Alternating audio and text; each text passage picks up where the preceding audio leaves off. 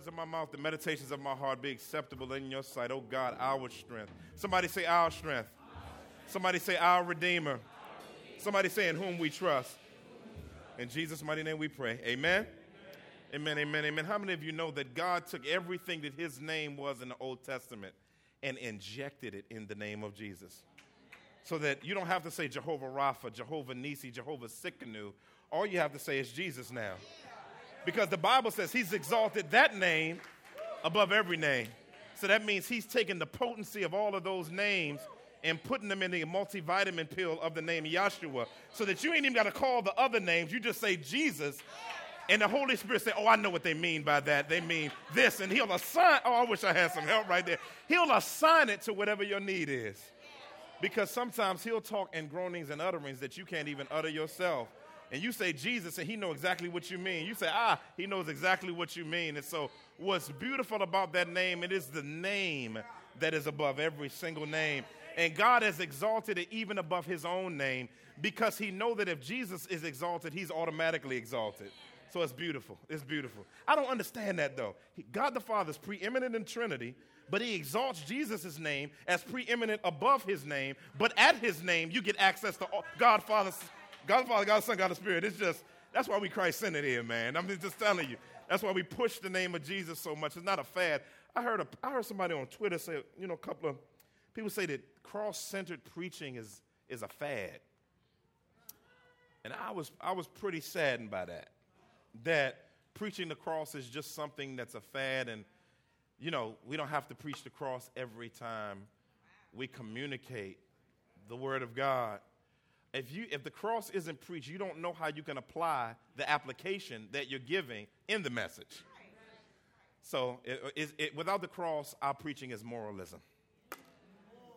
And so I just thought I'd let you know that. Paul says, I gave to you of first importance. That Christ came, he died, and he was raised from the grave. I'm not talking about taking it to the cross. I'm talking about centering it on the cross. Anyway, I preach before I preach. Let's stand up. Let's dive into First Thess 2. I'll be out of your way as quickly as I can. I order. All right. When you get there, say amen. If you're beside somebody that doesn't have a Bible, help them share with them. Share with them. Don't put them on blast. Just share with them. Unless they're a mature believer, then you put them on blast real bad. You just blast them, right? In love. You don't have to move, Doc. Go ahead and get near the Bible. I ain't going to even look at you. You know, I love you to death, though. Let's get into scriptures. First Thess, chapter 2, verse 13. Love you guys much, man. Verse 13. Y'all going to read with me out of ESV version. It says, and we also thank God constantly for this, that when you received the word of God, which you heard from us, you accepted it not as the word of man, but as what it really is, the word of God, which is the word of you. For you, brothers, became imitators.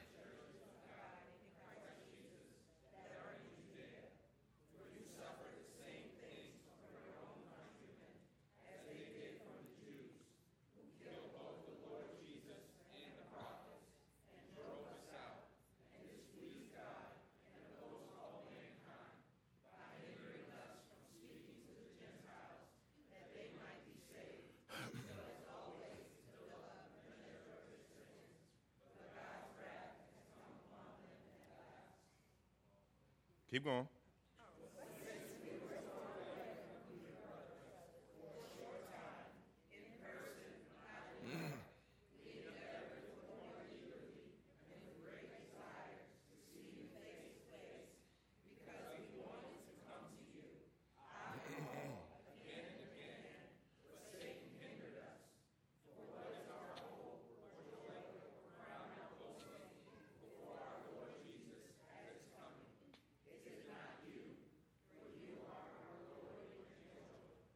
Amen. I want to talk about today an authentic love for the church. An authentic love for the church. You may be seated. As I get the opportunity and the grace of doing what I do, you run across all types of different people. And or to me, I one of the things I love the most is I like for people not to know I'm a pastor for a while, you know, just to see how they're going to act, you know what I'm saying? Because, you know, when people, some people don't care, you know, but they don't. And so, which I like that too, especially when they're not in Christ, because you get to see that they're not in Christ. And so, but one of the things that you see in people's lives is people, as a pastor, you see people have extremes. You know, they have extreme dislikes. They have extreme likes. They have deep biases. And one of the biases that I am interested to see is always people's bias against the church. Because people don't like, how many of y'all know people don't like the church? I mean, I just want you to be honest. Holler out some things. Give me 5 people. Tell me why you think somebody doesn't like the church. Anybody. Say it again. Hypocrites. Somebody over here. Money. What else? Judgmental. What else? Say it again. Past actions. Yes. Anybody? Don't believe in Jesus. All right. Somebody right here said something. Somebody in here. Do I have another? Yes. Say it again. Okay.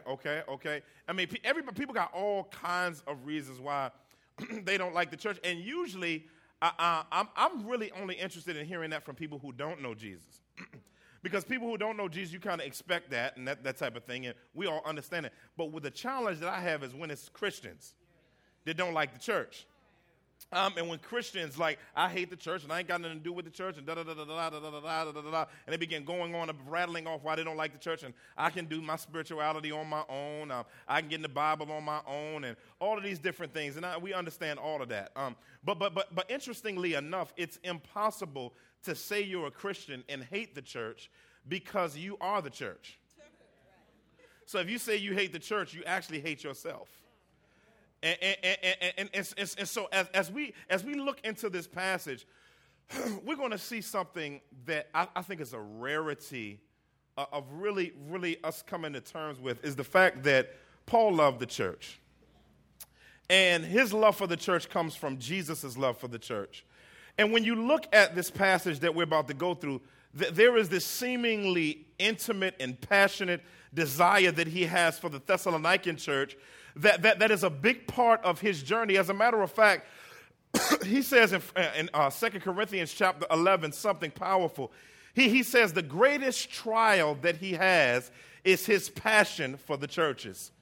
In other words, his burden for the church and to see Christ formed in it is the greatest burden and passion that he has as an apostle. So as we dive into this passage, we see that as we're going through our Authentic Christianity series, is that this is a young church, and they have experienced persecution very quickly.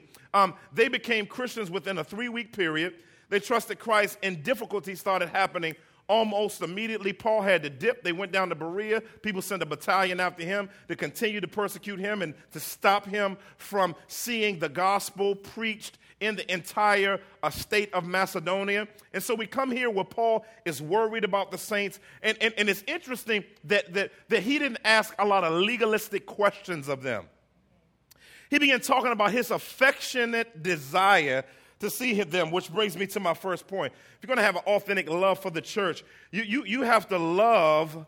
You have to love God's work in people. You have to love to see God at work in people. Look at verse 13. He says, and we also thank God constantly for this. Listen, that when we received when you received the word of God, which you heard from us, you received it not as the word of men, but what it really is, the word of God. Now, this is interesting. Paul is excited about God's work in them. Now, you can imagine Paul being in prayer on his knees. Now, most of us, when we get on our knees and pray, you know what I'm saying, we begin kind of ushering up what we want God to do and kind of what we want him to accomplish in our lives. But Paul, when he talks about constantly mentioning them in his prayers, whenever he got on his knees to pray, his prayer life was bigger than his own life. That, y'all got quiet on that part. And because his prayer life is bigger than his life, others' lives come up in his prayer life. Now, as he's on his knees praying, the Thessalonian Christians, because they're young believers, brand spanking new, are similac breeding babies, drinking the milk of the gospel. He's like this. He's like, you constantly come up in my prayer. And what is he thanking them for? He's thanking God, rather, the fact that the gospel is continuing to do work in them. In other words, he's thankful for their spiritual growth. Listen, you know you're a real Christian when you're thankful for somebody's growth. Now, see, I know this is foreign to us, so I know I'm okay with no amens at this one because many of us don't really think through and want people to be different. To experience, listen, to experience someone being raggedy, trifling idolater, whoremonger, you knowing how raggedy they were. The gospel gets presented to them. They trust Jesus Christ as their Savior. Then their life gets turned around and they're different. And the God they cursed, the God they rejected, is now the God that they love. Now it continues to have work in them over time and they're growing. You're like, you ever looked at somebody who you knew where they were? And and you just kind of stand back. You're not asking God for nothing for you. You just begin to worship God because of where you knew that person was and where they are now. Every now and then, you need to think about somebody's life that's near you, and you need to thank God for not just what they do, but what he's done in them, that they're not the same yesterday as they are today. That's a very, very important thing in your life, that your ability to thank God for what God is doing in somebody else's life is a deep sign of maturity. He says, I'm constantly thanking God in my prayers. He says, why? Because of their reaction to the word. He said, when you receive the word of God, he said, you received it with joy. My son got this thing called a ripstick. I didn't know what it was. I tried to get on it, and it started cracking, so I had to get off of it. You know, it's not going a little overweight. But he got on the joint. And it's like a skateboard. It's just got two wheels. And when he first got on it, he was falling, doing a whole bunch of stuff on it. But now he's doing it. He's going around the room, flipping all around. And I'm just, because as a dad, I was a little afraid, because my son is the bit of an acrobat and stunt man. And so my oldest son, and so because of that, I'm thinking he's going to go down steps and be doing like this. Video me, Dad, and put it on YouTube. I thought it was going to be like that. That's how he is. But he's doing this ripstick, and he got it all under control. And it's interesting to see the fact that I remember he used to be scared of skateboards. You know what I'm saying? Now he got an ulterior skateboard, a ripstick that doesn't have four wheels but two wheels. He gets on the junk. He gets on it. Now he's able to do it real fast. And now he almost has a level of expertise. From seeing where he was a few years ago in his disposition towards it, to see him fearlessly riding and enjoying himself on the ripstick gives me great joy. Listen, you need to look at somebody's life who was joyless, who was faithless and full of fear, and see how God transformed them into actually enjoying the Christian life. But that happens by living life up close to being willing to engage somebody with the gospel. It comes from you saying, my life is not my own.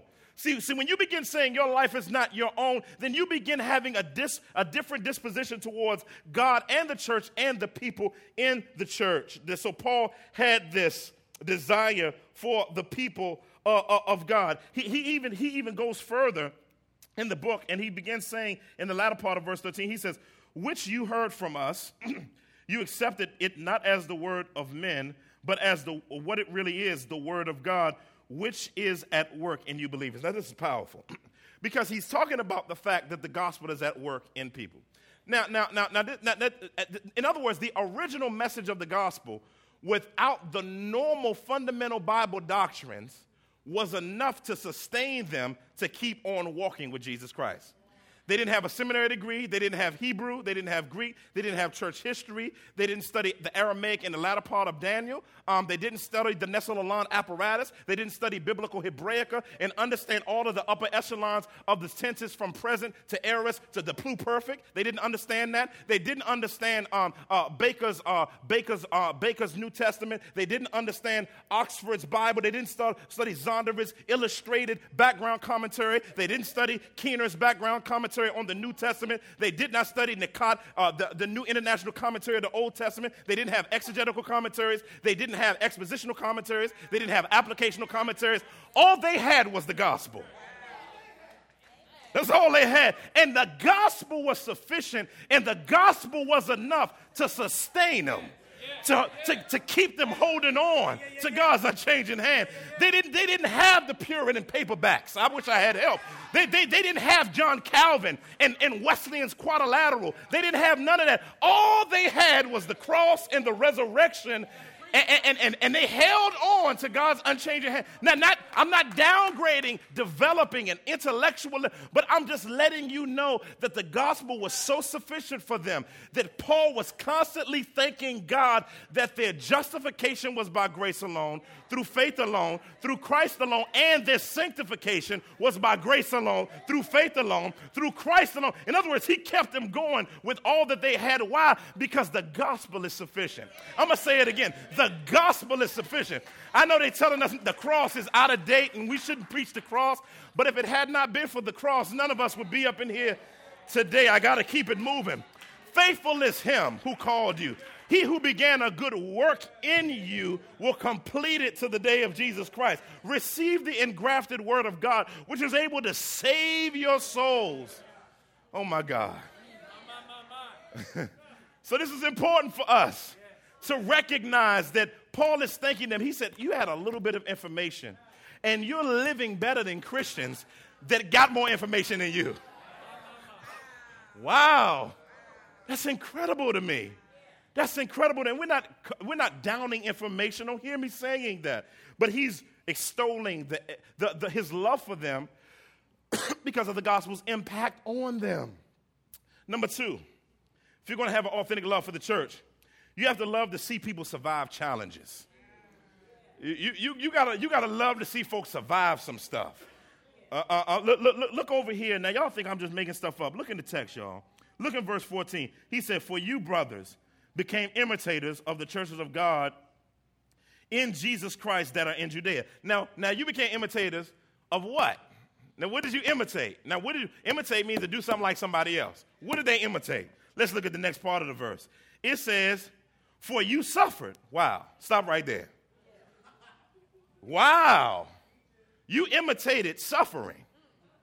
My God, my God. So in other words, Paul is saying when they trusted Jesus Christ as Savior, their new members class was suffering. Yeah. I'm blown away. But listen, they didn't seek out suffering. Like, I don't need something to happen to me. And hitting them, I'm a masochist, you know, got their shirt all off, going down the street, reenacting, you know what I'm saying? You know how the cats be doing, right? They ain't do that. They just became Christians. And I don't know if you understand this, but you are still on the enemy's territory. But what happens is your jersey changes. Listen. Let me just tell you something. I remember when I was doing ministry in South Dallas about 17 years ago. And I came over there, and, you know, I'm from D.C., so we call everybody cuz. You know what I'm saying? I was like, what's up, cuz? And these dudes, the blue on, they had them blue on. You know what I'm saying? And they say, N-I-G-G-E-R, who you talking to? I ain't say it because I ain't want y'all to be, because y'all be telling me I use the N-word, so I ain't doing it today. But they say, but they say, who you think you are? And I was like, what you saying, cuz? They said, cuz? Who you claiming? They start going like this. I was like, whoa. I was like, what's happening right now? They got teardrops under their eyes, and I'm like, what's happening? You know what I'm saying? Because I'm like, what's happening? You know, I'm young in the faith, so I'm like, I'm ready to go at it. So they like, no, and then some other dudes came. I was like, oh, Lord, help me. And they was like, who you claiming? I'm a Crip. And they start going like this.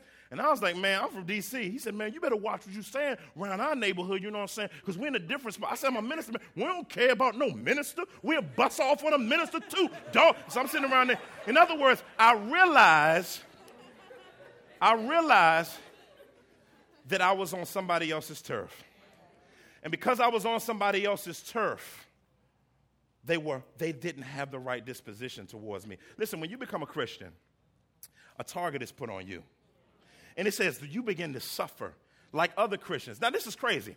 He said under all the churches in Judea.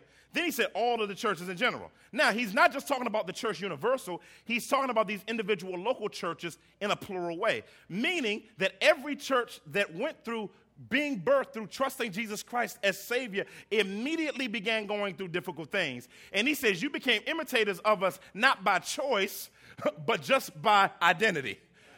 In other words, the fact that you're in Christ, some hell is going to break loose in your life. Now, y'all think I'll be trying to just preach on this every week, but the text keep talking about it. So since the text keep talking about it, I got to keep saying it. So he said, you became imitators of me. In other words, they understood that there was a lifestyle that was going to happen because you became a Christian. Y'all think I'm crazy? I'm going to just put Acts out real quick. In Acts chapter 13, Paul and them going out to Jerusalem, then they went to Antioch, then they went to Pisidia, and they went to Iconium, Lystra, and Derbe through chapter 14. Everywhere that they went and preached the gospel, hell broke loose.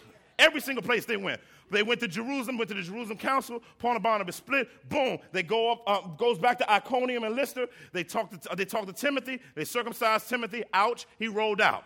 Right? Then, I just had to say ouch. Couldn't go past that. So boom, they go down, then they begin getting persecuted. Then they get to Philippi. Now they preach the gospel in Philippi. They take their shirts off. They start beating them with rods. Rack how. Now, how you getting beat with rods? Now, I'm just telling you, if I started getting beat with rods, I'm going to be asking God some questions about what's happening. Beat with rods. We ain't talking about switches, belts, extension cords. You know, we talking about some manly skinage coming off, right? And some sort of graka, and it does like a basketball double dribbling on your back. Pull skin off. Now, they get thrown in jail, and then chain them up. I'd be like, God, see, man? See, why you on it? And I'd been going in on God, right? Me and him would have had an argument, right? I'd be like, God, see, I'm all up in this thing, man. And I'm just preaching the gospel. You're telling me to preach the gospel, and I'm preaching the gospel. Negroes hit me up, tan me up, everywhere I go. But you know what they began doing? I'm just being honest, you know what I'm saying? Y'all know y'all be in the same place. But you know what they began to do? They began to say, thank you, Lord. Then Silas put up his hand. He said, I'm going to get in there with you, Paul. He said, thank you. But he was on a chain, so he can only raise his hand this much. Lord.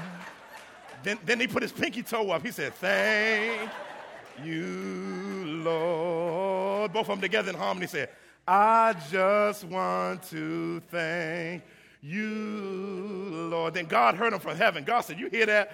My boys worshiping me, and they just got their butts whooped. He said, come here, angels. Come here. I got some work for y'all to do. And they hear you said, you hear that? Then heaven heard it. And he said, go on down and take care of my boys. Then they went down, the spirit went down. Man, and the jailers in there standing outside of the jail. And then when he came in, they were praising and singing praises unto God with chains on them and skin off their back. Why? Because persecution didn't confuse them. It confirmed their identity. And so they just began singing to the Lord. I know it was the blood. I know. And they just singing all of these hymns. I know they ain't sing those hours, but I'm just helping you, right? They sang these songs, and they got their bands loose. But what's interesting is they didn't do it to get out of the trial. They praised them just because. I wish I had. See, they weren't praising him because they were like, God, get us out. The Bible just says they began just blessing his name. And God decided that the way he wanted to glorify himself at that time was to let them loose. See, sometimes when you praise him, he'll let you loose. But sometimes when you praise him, he'll leave you in there.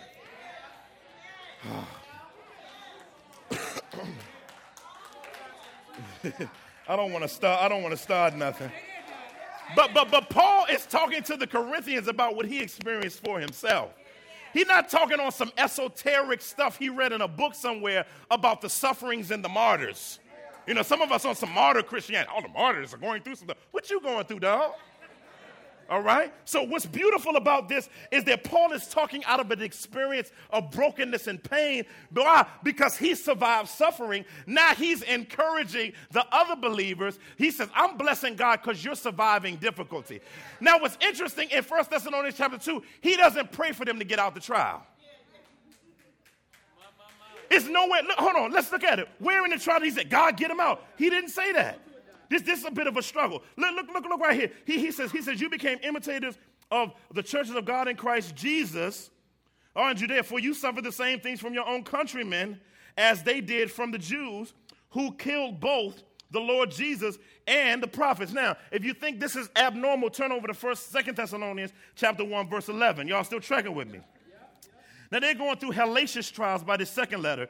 It says, to this end, we always pray for you that our God may count you worthy of your calling and may fulfill his resolve for good and every work of faith by power. In other words, he didn't pray for them to get out of the trial. He prayed that God will be glorified in them through the trial. Powerful. And what's powerful about this is that it's good to see somebody go through something and survive. And to know that the survival was based on their faith and trust in God. See, when you see somebody go through something difficult like that and you see them survive, you need to be blessing God on their behalf. Yeah. Hey, listen, there's people in here that have been through heart surgery, cancer, miscarriages, broken relationships, all types of things. You need to be thanking God. And some of them still walking with Jesus. Some of them even walking harder with him. See, when somebody survives something, you need to go up to him and say, I just want to encourage you right now in Jesus' mighty name. I thank God that you kept going through and you didn't doubt God, you didn't hate God, but you kept on walking with him, you kept on loving him. You limped in here, but you lifted your hands. You were hurt, but you kept on going. And I just want to encourage you in the Lord. That's what it looks like to love the church. Is you need to start pointing out. It was some of y'all had convictions. I know a guy that turned himself in. He could have kept on the run. Turned himself in. Several of y'all. God worked it out. We need to be encouraging those brothers. That you turn yourself in and God worked it out and you survived something difficult. And you got to be able to thank God for what God does in God's people, not just what he does in your life. I got to keep moving. I got 17 minutes. Got to use it all. Love, next one, love being in community with the church. You got to love, if you're going to have an authentic love for the church, you got to love being in relationship or community with the church. He says, verse 16, he says, by hindering us from speaking to the Gentiles, that they might be saved, so always to fill up the measure of their sins, but God's wrath has come upon them at last. Just talking about the wrath of God is going to be revealed against those who reject the Lord and persecute the church. Verse 17, it says, but since we were torn away from you, brothers, for a short time in person, not in heart, we endeavored the more eagerly and with great desire to see you face to face. This is a desire that he actually had when he was actually, that he actually wanted to actually be around the church. I like that. He wanted to be around Christians. You need to have a desire. If you love the church, you got a desire to be around the people of God. That's just a real simple thing. There are times in your life, not just sometimes when it's difficult, because some of y'all only want to be around people when you got a difficult time and you need something. It's got real quiet right there. But every now and then you need to be around just because. We need some just because believers, not it happened to me all the time believers. See, don't just be in the fellowship with the Christians when hell breaks loose, because that makes God and his people into cosmic genies. But when you actually want to be around the people of God, it is a natural disposition of God putting you around the people of God because of your love for. And that's what Paul wanted. Paul said, I eagerly want to be around you. He said, I'm not just trying to teach you. I want to actually have fellowship with you. Now, I can remember times in my life where I didn't feel like being around the people of God. I'm going to tell you, I did not feel it. I was at First Baptist Church of Highland Park in Landover, Maryland. I'll never forget it. I'm in the new education building. I did not feel like going to church because of how I wilded out the day before. So I didn't want to be there. I'm just being real. And so what happened was, is I got in there. And I got into the young adult class, and one of the deacons was teaching the class. And, he did all right, But that joker circled us up for prayer. Before we said the prayer, may the Lord watch between you and me.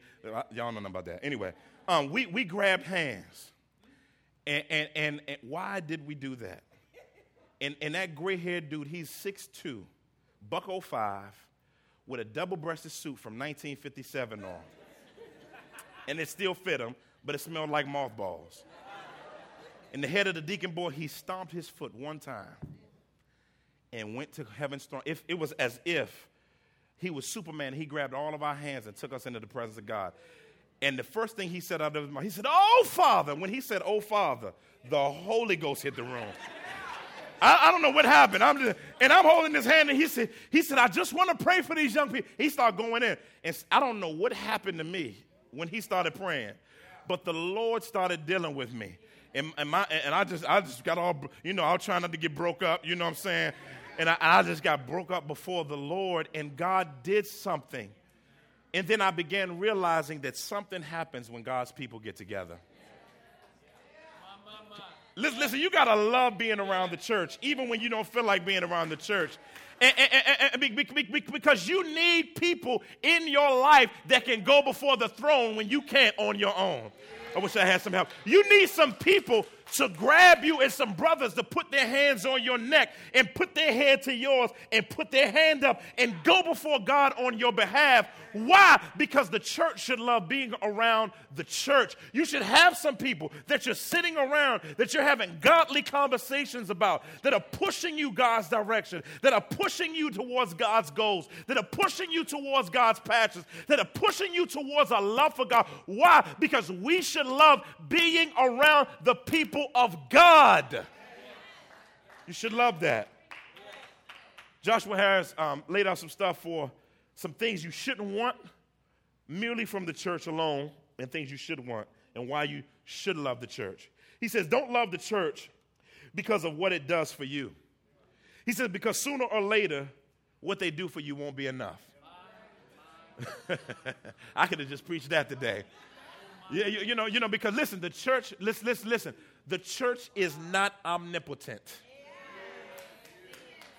So if you want the church to be everything to you, you just made the church an idol.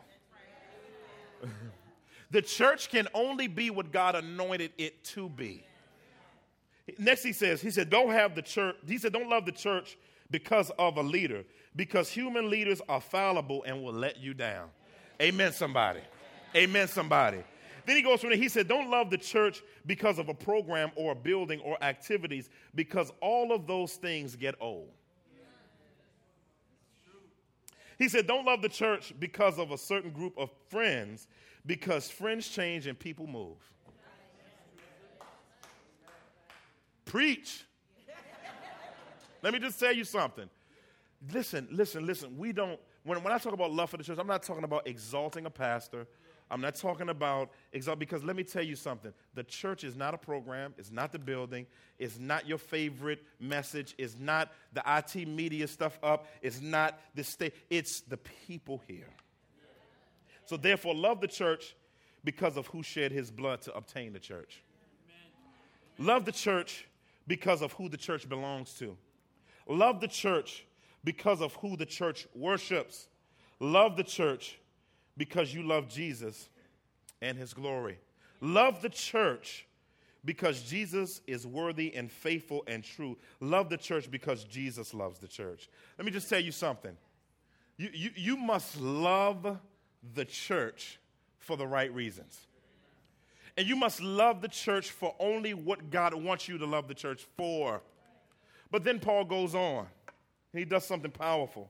He begins to say, and authentic love for the church turns into something else. Authentic love for the church is obstructed by satanic attack. Look in verse 18. He says, because we want to come to you, I, Paul, again and again, but Satan hindered me. In other words, Paul wanted to come to the church, but Satan hindered him. There were obstructions that got in the way of that. Now, Satan was getting in the way of that because he wanted the believers to remain spiritually in a particular place and didn't want them to grow to where they were supposed to go to. And so he wanted to stop Paul from coming so that he can do things in their life. One of the things the enemy likes to do is he likes to isolate young believers from spiritual authority so that he can do what he wants to do in their life to destroy them and mar them. And so what he began to do is Satan wanted to divide them from what could help them to grow. As sufficient as the gospel was, God still wanted leadership to lead them, pour into them, and teach them. And so you got to recognize who Satan is. Satan is the adversary. He's the accuser of the brethren. His name also means slanderer. That means he'll create information about the people of God to split the people of God up, because he likes to create untrue information to make you feel untruthfully towards someone about something they didn't do. Why? That's satanic attack. Let me tell you something. Don't forget about the devil. We don't exalt the devil, but don't forget that we don't wrestle against flesh and blood. Now, I'm not one of them to say, well, if the sound system stopped working, that's the devil. When the earthquake happened, ain't nothing but the devil. When you sneeze, I rebuke the devil in the name. That's not what I'm talking about. But there is a sense in which the devil is intimately active in what God wants to do in the life of the church. And you got to recognize he does it from without and he does it from within. I'm going to say that 2 more times. He does it from without and he does it from within. He loves to do it in a way where he puts fire on the church, and he likes to set fires in the church. And so what does hinder mean? It's a military term, was the practice of people who were enemies to basically, when they knew that their enemies were coming towards them, what they would do is they would make obstructions in the journey of their road so that when they came, they would be blocked and they would get hurt by the traps that were set for them. In other words, Paul is saying that's the way the enemy likes to hinder. He likes to hurt, and he likes to halt the people of God. And what does he like to hinder? 4 things. He likes to hinder Christian fellowship. He likes to hinder Christians getting together. See, those of you who have a hard time getting with the people of God, that's the devil. That's what the Bible says. That's what Paul says. I wanted to come to you to do what? Fellowship. But I couldn't because I was hindered. Many of you get hindered. I'm tired. I don't feel like it. I can't. That's the devil. Amen. Number 2. Christian discipleship. He loves to make sure that you don't get Christ formed in you. Wow. Discipleship. So anytime there's time for somebody to pour into you, you avoid getting discipled because you don't want your mess to come up. That's the devil. See, some of y'all avoid, y'all avoid God pouring into you because you don't want the truth of the scriptures. Because some of us actually want to worship but remain the same. Somebody, let me cry and worship. Let me hear a word. That was a word for me in season, Pastor. That was for me this morning. I don't know if anybody else did. That was for me. Then you walk away and nobody see you again except for when you need a word in season, when you need a worship. But the Bible talks about the enemy wants to hinder you. Let me tell you something. The devil is after you. He don't want you to look like Jesus. He wants you to look like him. And so those of you who avoid porridge, that means people pouring into your life, it's the devil. It's the devil. And you got to admit, God, it's the devil, and I rebuke you. That's when it's right to rebuke the devil, because he wants you not to grow. Number 3, I got to keep moving. The devil likes to hinder spiritual growth. Same thing. Just a different way of saying it. Number 4, the promotion of the gospel. He loves to get in the way of the gospel being preached. And he wants you to shut your mouth about the gospel. But then finally, if you're going to have authentic love for the church, you got to love the reward that comes with it. Now, this is some intimate stuff Paul dives into. I'm over after this, right? Paul says something so intimate here that it almost has to drum up, if you will, an eschatological hope, meaning futuristic sci-fi kingdom coming type stuff. You know what I'm saying? This is like Battlestar Galactica, Star Trek type, you know, Star Wars episode 3 type stuff, right? You know, this is the epic battle up. I mean, but this is when everything come to fruition. And this is what he says. And he starts talking some old fly kingdom talk. Look at verse 19. He says, "For what is our hope or joy or crown of boasting before the Lord, before our Lord Jesus, at his coming? Is it not you? For you are our glory and joy." Paul says, let me tell you something. When Jesus Christ comes, this is what I'm looking forward to seeing. I'm looking forward to not having a crown on my head. I'm looking forward to seeing a crown walking around. Y'all gonna get that in a second. See, he's saying, my crown is to see the fact that I preached the gospel to you. You trusted Jesus Christ as Savior. I get in eternity with you before Jesus Christ. I look over and see you standing there, and I remember what you were like before I shared the gospel with you, but now you're a believer standing before the eternal God along with me, lifting your hands up and worshiping you. He says, you are our joy and crown. In other words, I don't need, see, he says, listen, I don't have to take off a crown off my head and throw at Jesus' feet. Because you're my crown, you're going to throw yourself at Jesus' feet. He says, what is our boasting? Now, God only gives you the ability to boast in one thing. The Bible frees you up in Ezekiel and in 1 Corinthians. And he says, and you can only boast that you know the Lord. Guess what he's boasting about? That they know the Lord. I told you the sermon was going to be simple. Listen, knowing the Lord is the most important thing. And when people know the Lord, it is the most beautiful. When it's real, I ain't talking about no altar call confession. God, I ain't gonna do it no more. I did the preacher preach the sermon, God, and you got a snot-nosed confession with no transformation. He's talking about actual gospel rootage in your soul, and he calls you to persevere and spend eternity with him. I can't wait to see some of y'all. I can't wait to see some of y'all in eternity worshiping beside. I ain't going to be Pastor E no more. You ain't going to have to worry about me pastoring you ever again because you'll be pastored by the chief shepherd forever. And we'll be in his presence with new bodies, fully sanctified souls, no more suffering, no more need for growth, no more devil. As a matter of fact, God is going to put on display his punishment. Because we're going to watch in high eternal definition him get thrown into the lake of fire forever. And guess what? Shouting won't be strange then. Praise won't be strange then. Prostrating won't be strange then. And guess what? Looking like Jesus will be the norm. So that's the type of church that's an authentic church that longs to see people look like Jesus. If you're bitter or unforgiving towards anybody in your life right now, that's a Christian. I want you to pray today. God, help them to look like Jesus. Dream of what you're mad at them about being transformed and them looking like Jesus Christ. Instead of being pissed and angry and frustrated, it's your application for this week. Dream of their change and pray for their change because they're his. Father, we thank you. We thank you for your mercy, Lord God, of an authentic church with authentic love, with authentic people, with authentic transformation. Lord, I just love seeing you devise things to help us to know you better and to love you better, to commit our lives to you more effectively. And so, God, I pray that you would develop in us not an idolatrous love for the church, but a beautiful love for your people. Not just Epiphany Fellowship, but other Christians all over the place. We need it, God. And, God, I pray that whoever in our life that's a believer, that's a frustration to us, just as Paul longed for these Christians to look like Jesus, help our prayers to change for them.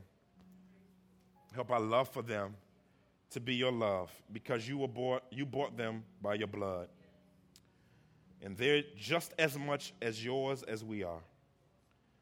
Lord, help us as we take communion, as our men come, to take communion and to celebrate your death. And as we sing about the life that died for us, stricken, smitten, and afflicted. We want to celebrate our Lord who made it possible for us to be lovable. In Jesus' mighty name we pray. Amen.